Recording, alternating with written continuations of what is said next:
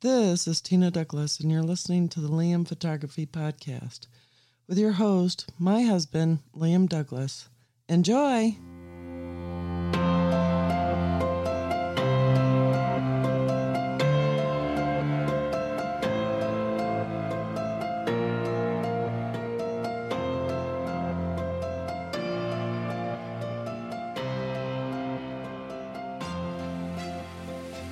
Greetings, everybody. You're listening to the Liam Photography Podcast. I'm your host, Liam Douglas, and this is episode 120.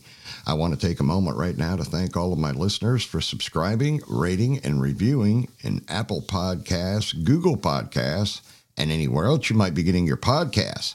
So, for this week, it is Sunday, January 10th, 2021, and I am doing the weekly roundup from the big four news and rumor sites of Canon rumors, Nikon rumors, Fuji rumors, and Sony Alpha rumors. So let's see what we have in store for us this week. Let's do this! All right, first up Canon cameras that I'm told are coming in 2021.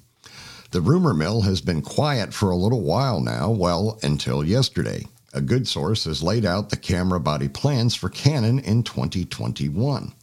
First up is the high resolution RF body. This has been long rumored. We're talking about it even before the EOS R5 hit the scene. Canon will release an RF mount body with at least twice the megapixels of the R5. I was told that the new sensor will utilize new technologies for Canon. Next, an APS-C RF body. This is another long rumored camera, and news of it has picked up steam over the last couple of months. The source claims that the new APS C RF mount camera will be directly aimed at sports, wildlife, and videography, and a pair of new entry level RF full frame bodies.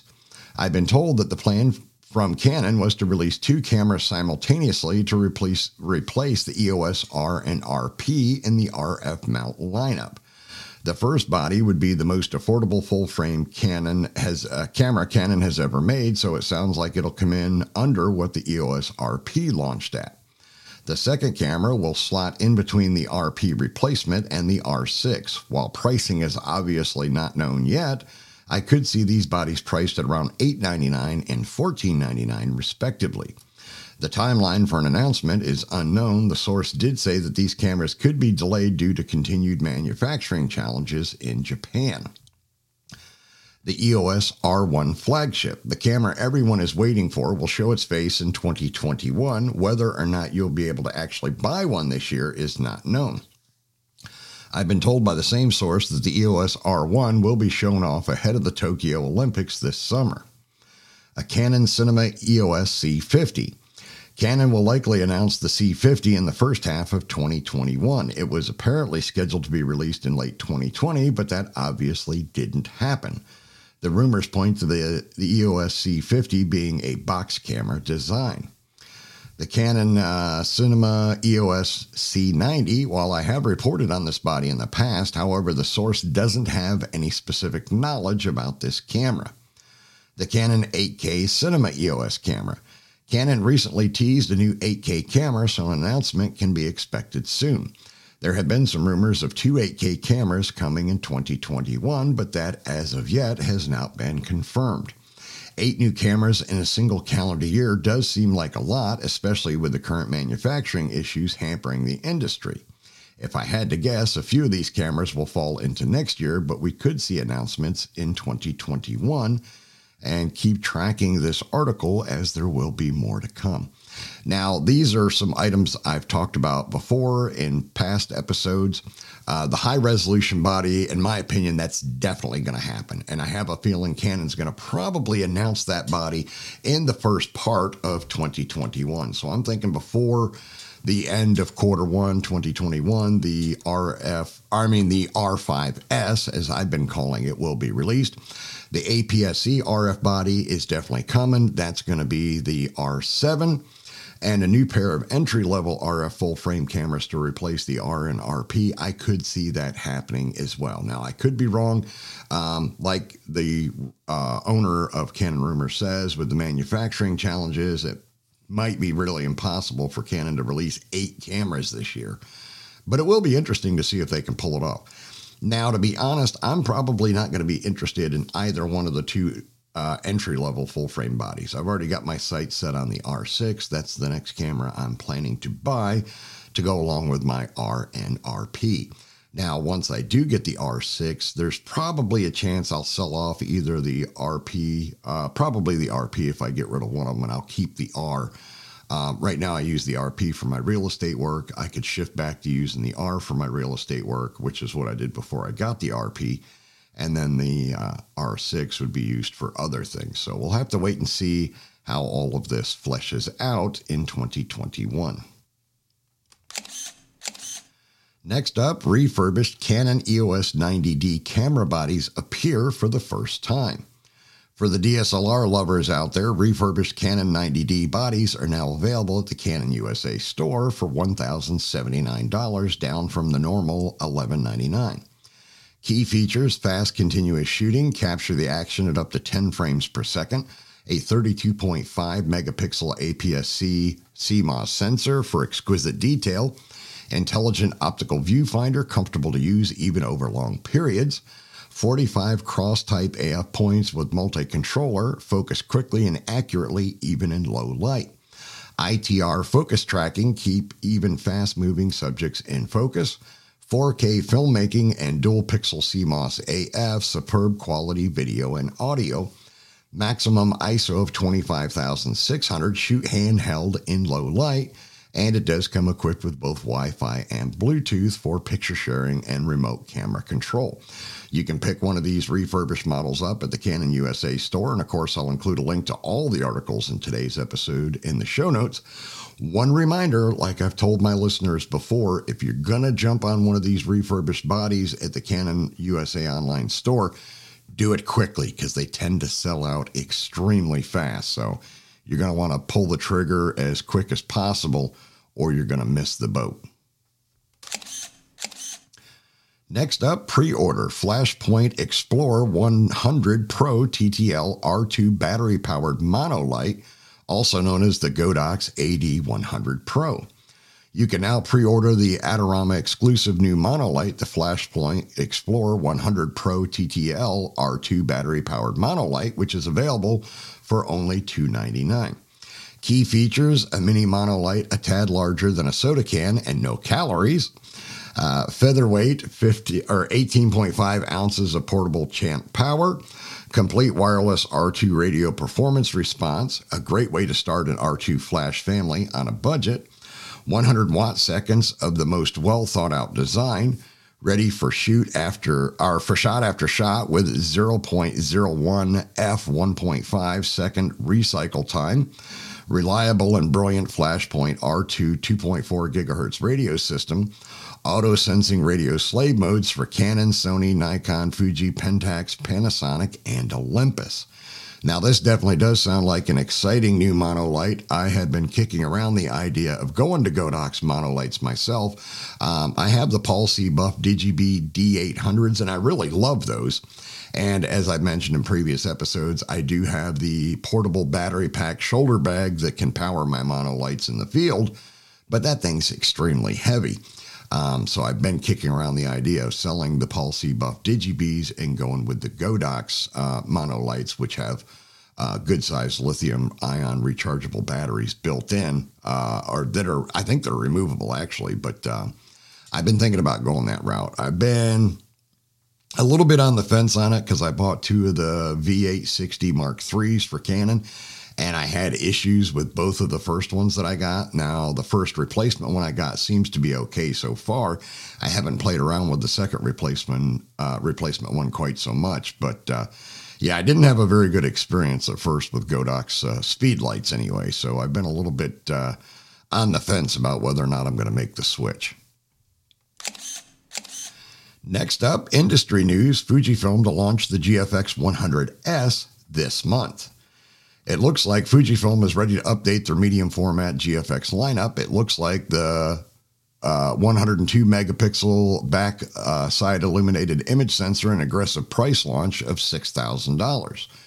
Rumored Fujifilm GFX 100S specifications 102 megapixel 43.8 by 32.9 millimeter medium format BSI CMOS sensor, A slightly smaller body compared to the Fujifilm GFX 100, phase detection, IBIS 5 axis sensor shift image stabilization, priced at $6,000 to be announced at the end of this month.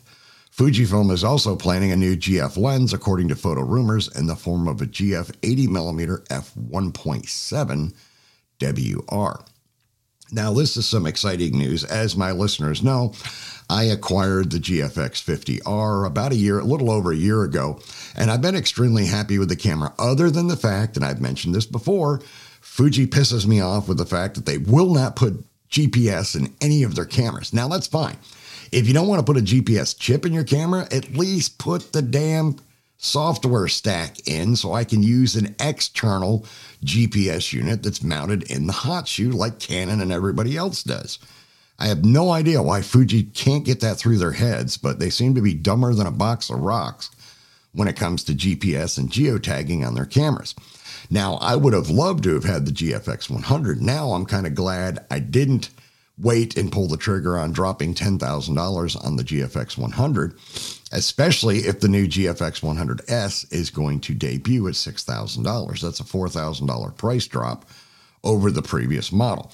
Now, another thing I will be covering this week on this camera when I get to the Fuji rumors portion is the fact that this camera is not only going to be smaller than the first GFX 100, rumors are it's going to be slightly smaller than the GFX 50S but we'll talk about that more when I get to the Fuji rumors for this week.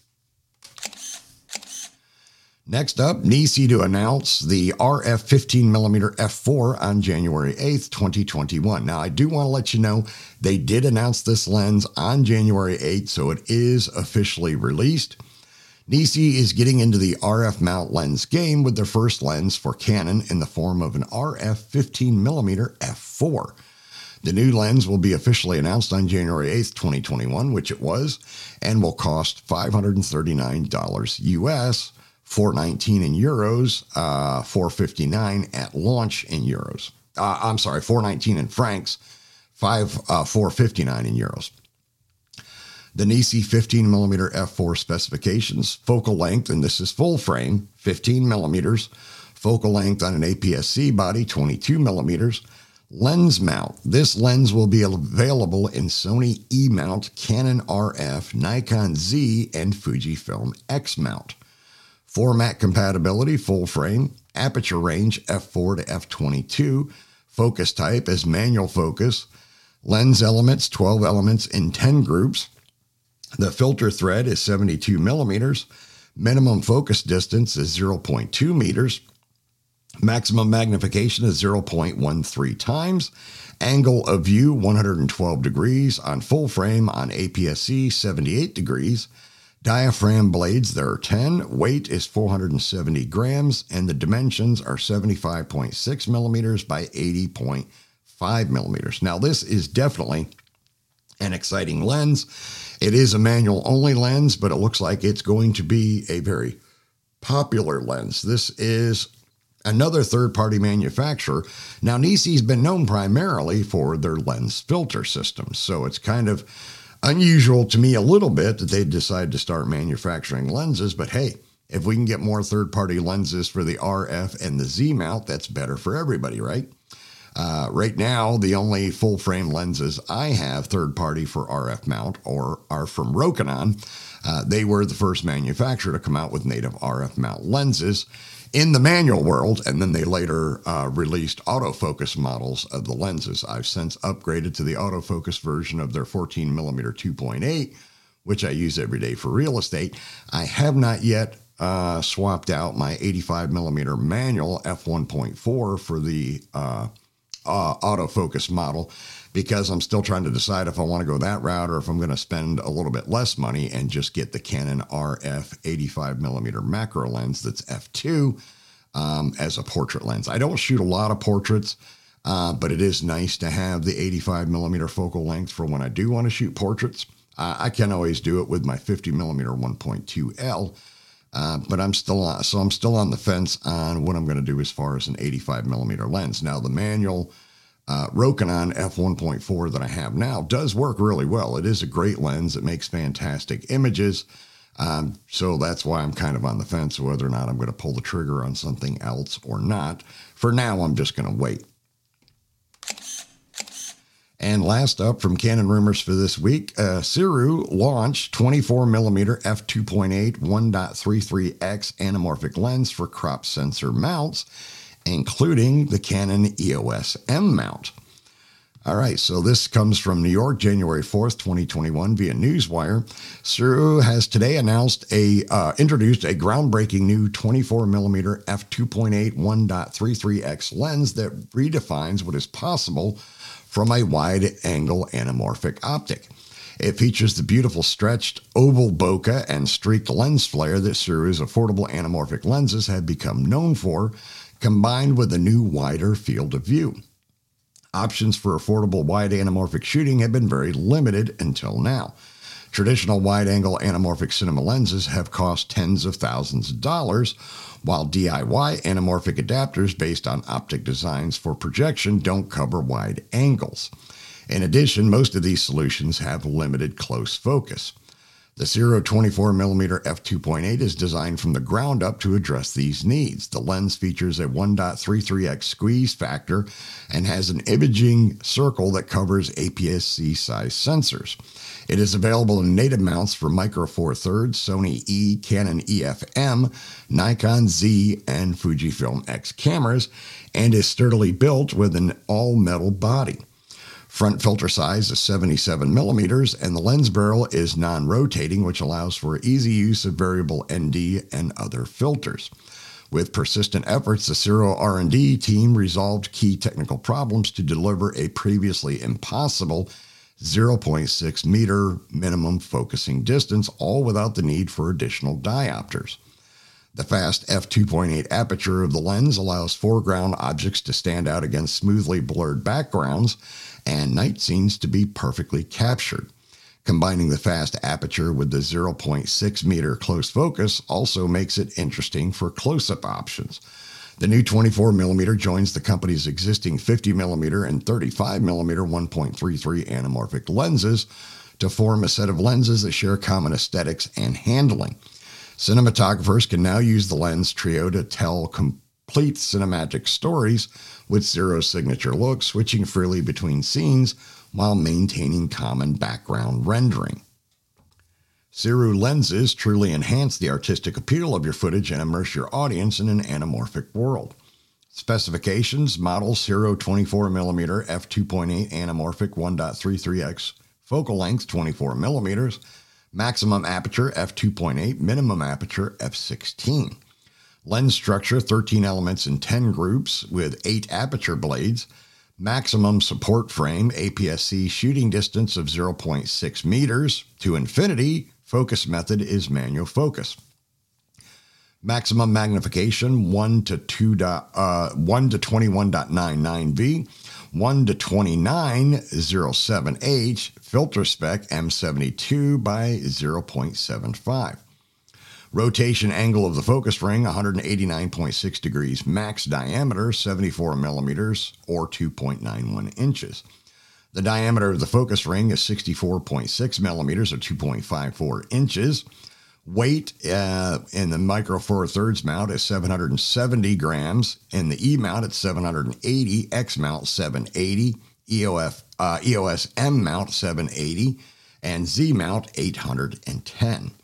Total length, lens cap not included. Uh, micro Four Thirds mount is 124.9 millimeters. E mount 126.1 millimeters. X mount 126.4 millimeters. EOS M mount 126.1 and Z mount 128.1. Pricing and availability the Sirui 24mm f2.8 anamorphic lens is available for super early bird price on Indiegogo crowdfunding project at, at 749 US.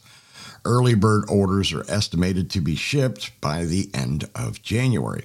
And that is going to wrap up our Canon rumors for this week. Now we're going to get ready to switch gears and move on over to Nikon rumors. But first, let's take a brief break. We hope you're enjoying this episode of the Liam Photography Podcast. You can visit the homepage for the show at liamphotographypodcast.com for show notes and links.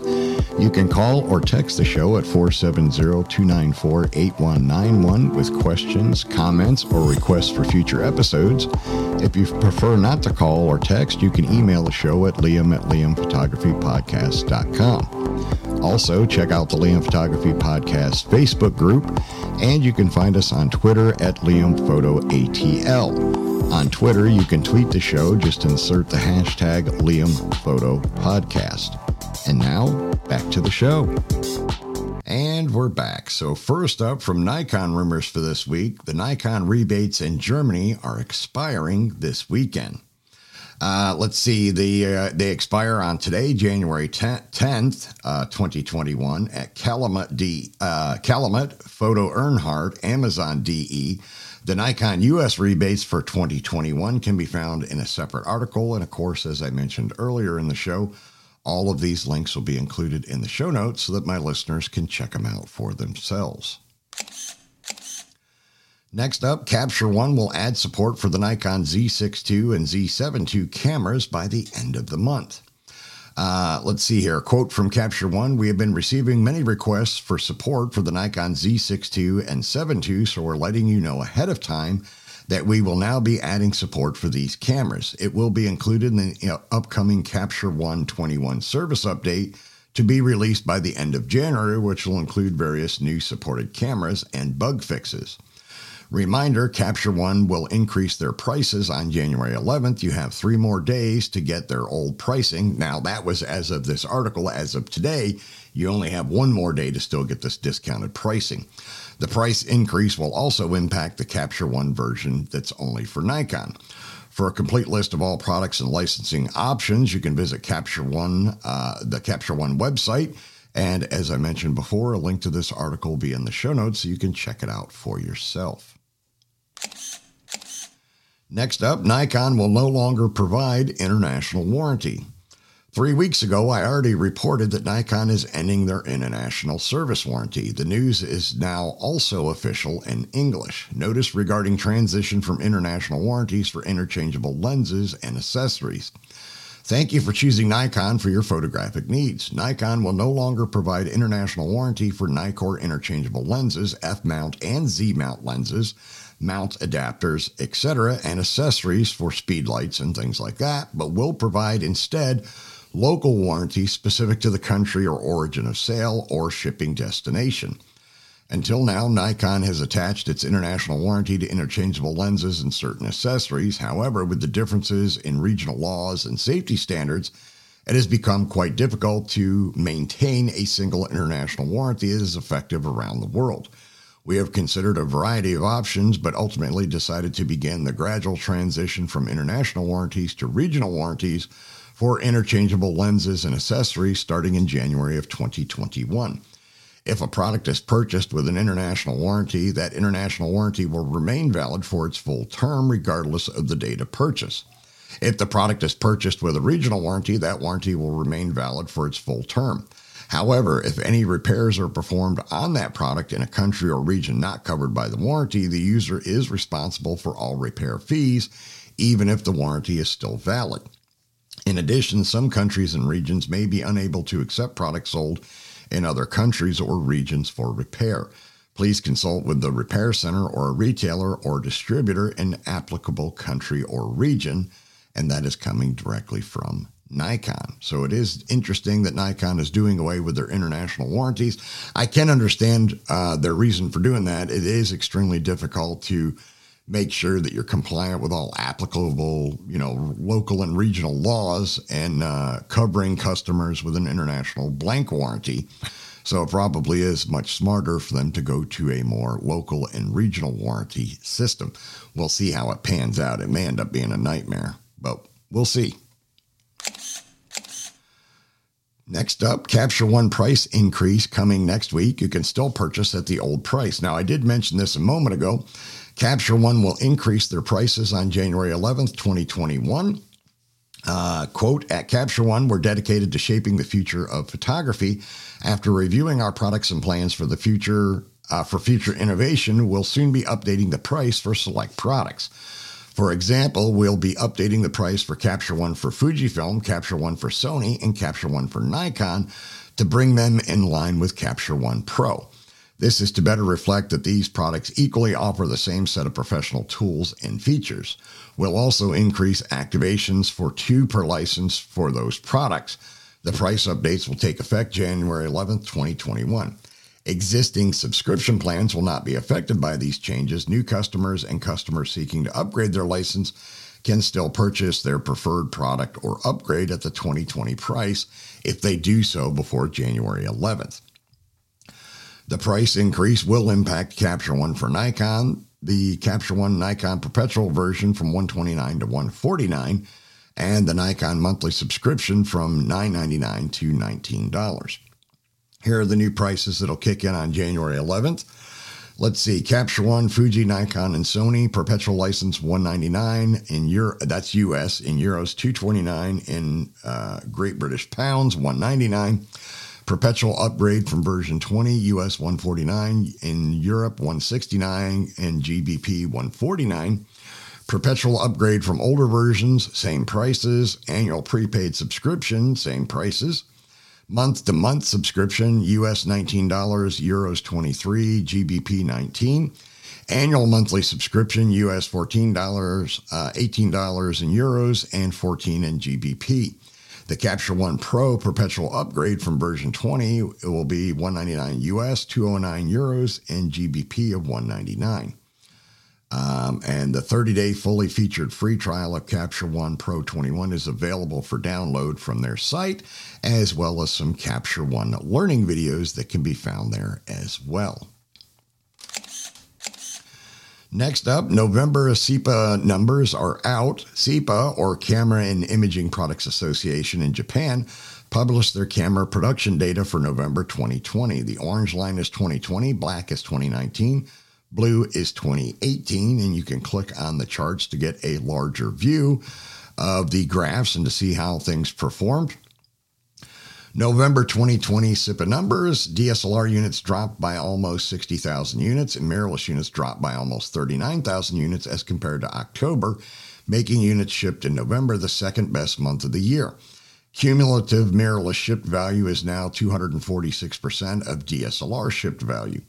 At current pace, total ILC or interchangeable lens camera bodies in 2020 will be about 5.2 million units. It was 8.46 million in 2019 and 10.76 million in 2018, 11.68 million in 2017.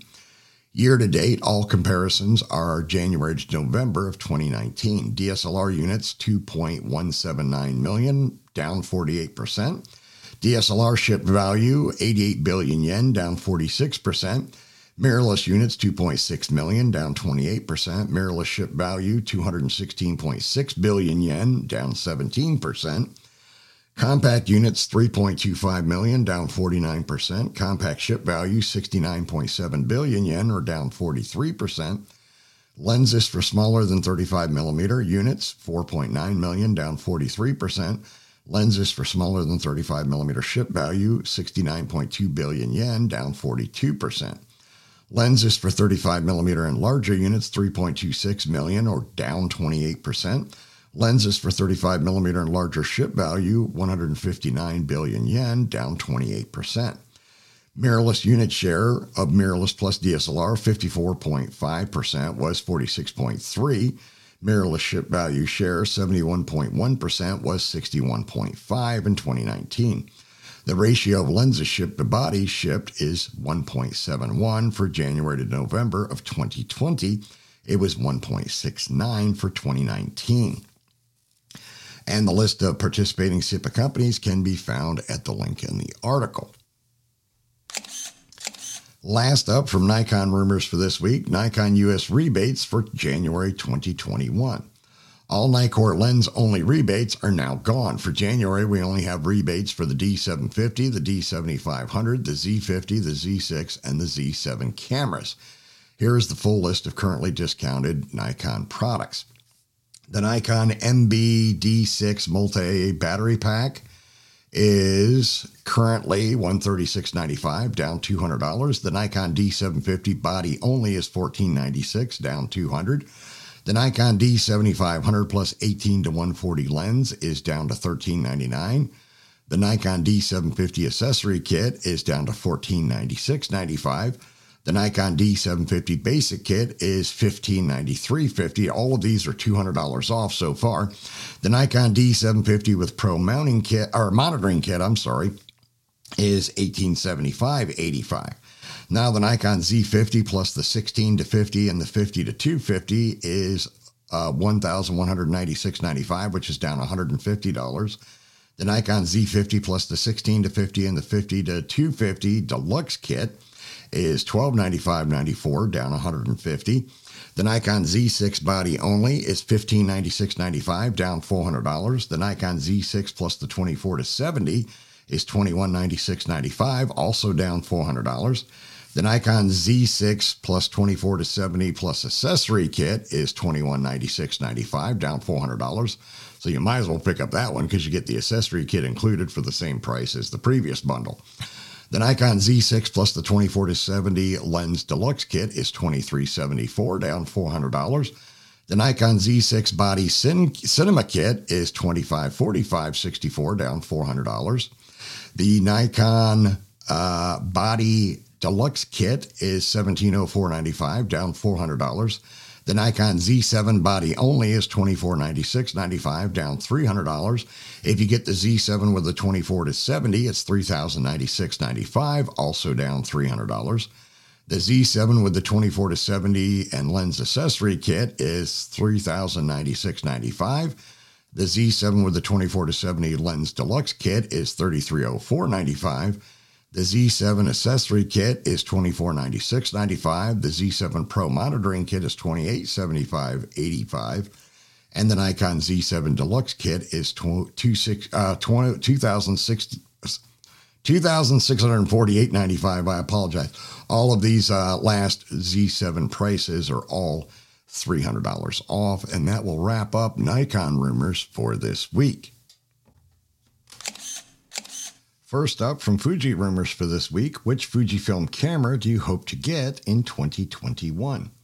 Recently, we checked out how many cameras Fujifilm usually releases in the last few years, and we saw that in the last three years, Fujifilm released three cameras. So, assuming that Fujifilm keeps the same pace, can we hope, or we can hope to get three cameras also in 2021? But obviously, this is just a reference. There could be even more or even less than that. So let's go crazy with our wishes and make a list of our top dream cameras in the comments. Everything goes, everything is allowed, all your secret wishes, your forbidden dreams, your biggest desires, as long as you're also willing to pay for them. P.S. Yes, we rumored the Fujifilm GFX 100S and the XE4 already. Both will be announced on January 27th, along with so much other stuff. But until now, they're just they are just rumors that have been exclusively shared on Fuji Rumors. Um, so we'll have to wait and see if more things are going to get announced on January 27th. Go ahead and participate in this post if you want to give your secret Fujifilm wishes and desires for 2021. Next up, leaked the first image of Laowa 33mm f0.95 for Fujifilm X in the Laowa lens roadmap. Here are the first images of the upcoming Laowa 35mm f0.95 lens by Venus Optics. The lens uh, in Fujifilm X mount will be coming soon at the Venus, Venus Optics store, B&H Photo, Amazon US, and Adorama. Next up, breaking Fujinon XF27 f2.8 MK2 will be weather sealed and have an aperture ring. We already told you back in July 2020 that Fujifilm will launch the Fujinon XF27mm f2.8 MK2. Recently, we also told you that this lens, among lots of other stuff, will be announced on January 27th, and today we have more. The Fujifilm XF27 will have weather sealing and an aperture ring. I'll buy it and I won't tell my wife about it. I'll just sell my old 27 millimeter first, and she hopefully won't notice that the new one has an aperture ring. Smart, huh? And if she ever asks, you guys nicely back me up and say in the comments the XF27 always had an aperture ring. oh, that's kind of funny. Oh, goodness. Anything to avoid getting in trouble with the missus. Next up, breaking Fujifilm GFX 100S with three way tilt screen and not a fully articulating screen. I don't know why, but this morning my inbox was bombarded by people asking me the same question Will the Fujifilm GFX 100S really have a fully articulating screen? So let me address this now. No, no, it won't. The Fujifilm GFX 100S will have a three way tilt screen like the one on the Fujifilm X-T3.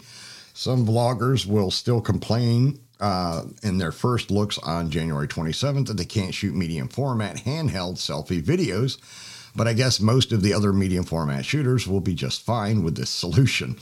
Um, me personally, it wouldn't break my heart. Uh, the medium format cameras are not meant to be selfie or vlogging cameras, so they don't really need to have a fully articulating screen. My GFX 50R doesn't have a fully articulating screen, and it doesn't bother me in the slightest. Next up, breaking Fujifilm GFX 100S, the GF 80 millimeter 1.7 XE4 XF27 Mark II XF70 to 300 4256 new film simulations all coming January 27th. Yes, I know a mysterious FF200003 camera registration has been spotted and is said to be announced on January 29th. But trust me, nothing will happen on January 29th. What you what you want to do is tune in on January 27th because that's when Fujifilm will have a huge announcement day. And don't expect just one camera to be announced. In fact, I hear we could get all of this on a single day. The Fujifilm GFX 100S, the Fujinon GF 80mm 1.7, the Fujifilm XE4, the Fujinon XF27 Mark II, the Fujinon 70 to 300, and new Fuji, Fujifilm film simulations. I will continue to check the list and will let you know in case there is something to add or remove to it. Until then, take that as the official Fuji Rumors announcement list. Anyone out there who had a New Year's resolution to resist better to gear acquisition syndrome in 2021, well, on January 27th, you will be seriously tested. As always, if you if you liked months of breaking and exclusive rumors, then feel free to join us here on Fuji Rumors on January 27th for an epic live blogging event. And last up for Fuji rumors for this week, breaking the Fujifilm GFX 100S will be a bit smaller than the GFX 50S. We told you back in early December that the upcoming Fujifilm GFX 100S will be about as big as the GFX 50S. Well, according to information I have received from trusted sources, the 100S will be actually a bit smaller than the 50S. So let's sum it up the Fujifilm GFX 100S 102 megapixel medium format Bayer sensor, backside illuminated with full phase detection pixel coverage, in body image stabilization, a bit smaller than the GFX 50S, coming in early 2021, priced at $6,000. Sounds too good to be true, but it is true. Just back in 2019, IBIS was the single most important reason why Fujifilm had to make the Fujifilm GFX 100 so big. Now, Fujifilm was able to miniaturize the mechanism to a point that they can fit it into a much smaller body. That thing looks better and better the more we find out about it. And I do agree. Like I said earlier, I'm glad I did not pull the trigger on the GFX 100, even though it's a fantastic camera. I'm much more interested in the 100S in the smaller form factor with the same 102 megapixel sensor. So this has definitely got me excited, and the drop in price of $4,000 is even more to get excited about. And now, last up for this week, let's move on to Sony Alpha rumors. Now, first, I want to let my listeners know anything from Sony Alpha rumors, please take with a grain of salt. And I'm not saying that to be mean, but Sony Alpha rumors does not have the best track record with their rumors. According to Jared Polin over at Froknows Photo, they only have between a 1 and 5% accuracy hit rate, where the other three rumor sites, it's more like 85 to 95% accurate uh, rumors and predictions hit rate. So apparently, the other three sites have more reliable sources than Sony Alpha rumors. But first up, ends in 24 hours, $100 off on the Sigma MC11. This will end in 24 hours. The rebate on the MC11 Canon EF to Sony E mount adapter with autofocus can be purchased at Amazon, Focus Camera, Adorama, and B&H Photo for $149. Next up, just announced the Venus Optics launched the new Argus 35mm and 45mm f0.95 FE lenses. Venus Optics announced the first two lenses from the new superfast Argus line. Here you see the new 35 and 45 lenses. The lenses will be available in quarter two or quarter three, and pre orders should open soon on venuslens.net. If you want to get it over there and get your pre orders in, do so as soon as possible. Next up, Sony says it's difficult to equip cameras with built in mechanical ND with IBIS. CineD tested the FX6. They also talked with Sony and they said that it's difficult, quote, to equip cameras with built in mechanical ND and with IBIS.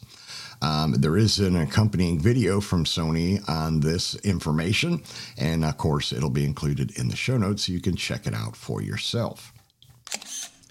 And last up from Sony rumors and last story for the week the A7R5 safe predictions by uh, Semorg. DP review member Semorg made what I consider to be an accurate uh, I have no idea. the wording is really bad at the top of this article on how the A7R5 could be. The Sony A7R5, aka nail in the coffin of Canon. Quote, seeing many uh, YouTube influencers, I agree they're not all real working pros, talk about how they are considering switching from Canon to Sony after using the A7S3. I can see Sony going after the jugular of Canon and make a Canon uh, 5R without overheating. It's supposed to be R5. Man, they're terrible in these art- in this article. It's safe to say it'll take Canon two years to redesign their body to deal with the heat issue. Canon's best bet is to take the R5 and put it inside their cinema camera with ample fan and cooling and call it a Cinema R500 or keep the EF mount and call it the EOS C400 and offer it at a reasonable price to keep their base from jumping ship to Sony. They still have the dual gain system in their new C500 that is designed close to close the gap with Alexa so they can differentiate pricing and products but at the same time save face a bit with their 8K PR nightmare. 61 megapixel sensor, same as the A7R4. We have seen Sony alternate between image sensor updates and processing updates. With an A7R4, we saw a new sensor. With the R5, we'll get a new processor. The Bionz uh, XR, same processors as the A7S3. This update cycle of the A7RX is with the image processor. Sony's new image processor is designed to handle high volume data processing, 4K at 120p, and probably room for more. It's safe to assume outside of the upcoming A5, A6, which probably will be cri- uh, crippled A7 III, Sony's answer to Nikon Z5, the future full frame Sony system will use the new Bionz XR. 8K video at 30 frames per second. It's safe to assume if the new processor can churn through 120p uh, 4K, it can handle 8K at 30p. We also know the A7R4 sensor is probably able to have a readout of 130, if not more. The new CF Express can handle that kind of bandwidth, taking uh, 4K 30 all I H264 at 300 megabits a second. We can assume a 1200 megabits per second for 8K A or all dash I. Remember, the new Sony Tough cards are claiming 5600 megabits, uh, so potentially they could even handle 8K at 120 one day. Sony has figured out how to dissipate heat and will basically release a competitive Halo product to Canon's R5 without the heating PR nightmare. Um, now, one thing I do want to include on this, and I'm not going to read all the rest of the bits in this, you can read it for yourself in the show notes. The Canon R5 overheating was completely fake. It, the camera did not actually overheat. That was verified by multiple sources. And again, this is where Sony Alpha Rumors gets knocked for being wrong on their information so much. The over quote overheating issue in the R5 was actually a firmware limitation. It was basically a timer in the firmware that only allowed you to record 8K for a certain amount of time and then it would shut it down. And it was to prevent the possibility of overheating, but it was tested extensively. The camera was taken apart by people who verified with various laser heat tools, measuring tools, and stuff like that, that the camera never actually increased in price. And Canon did resolve the issue by releasing a firmware update that allows longer 8K recording time. So, knock on Sony Alpha rumors for being wrong about that information they should know better by now because that story's been on the internet for what uh, most of a year now that the that the overheating was completely fake and it was actually a firmware timer that was crippling the camera. But I digress. Remember to check out the Liam Photography Podcast Facebook group. It is a private group, and you must answer a security question to join, which is named the host of the show, myself, Liam. And I have also opened it up to allow you to give the names of a previous guest on the show uh, which will also get you in. It proves that you're a listener. Once you are in the group, you are free to post your own original work to the group. If you would like creative critique of your images, you can post them with the comment CC please, and myself or another pro in the group would be happy to give you some pointers. Now, I'm also the admin of the Fujifilm GFX 50R group, which is the largest group for the 50R on Facebook. If you own or plan to own the GFX 50R, you can request to join that group, but you do have to answer two security questions. The questions are Do you own or plan to own a GFX 50R, and what style of photography do you shoot primarily? You can find my work at www.liamphotography.net and follow me on Instagram, Facebook, and Twitter at LiamPhotoATL. If you like abandoned buildings and history, you can find my project at www.forgottenpiecesofgeorgia.com. And the first book in the series, The Northwest Counties, is now available. All right, and that is going to wrap up this episode of the Liam Photography Podcast, episode 120. I did want to remind you, as mentioned in the plugs at the end of the show, the first book, The Northwest Counties, is available on my online store at liamphotography.net. You can get a signed copy there, signed by me, and shipped directly to you. Or if you want to save $5, you can buy it on Amazon or Barnes & Noble uh, and get an unsigned copy. Also, I did start over the holidays, as I mentioned in my last last episode, the Forgotten Pieces of Pennsylvania project. If you want to check out the YouTube channel and website for that project, I'll include links to those as well as the channel and website for the Forgotten Pieces of Georgia in the show notes for this episode. I want to thank you all again for listening, and I will see you all again in another seven days.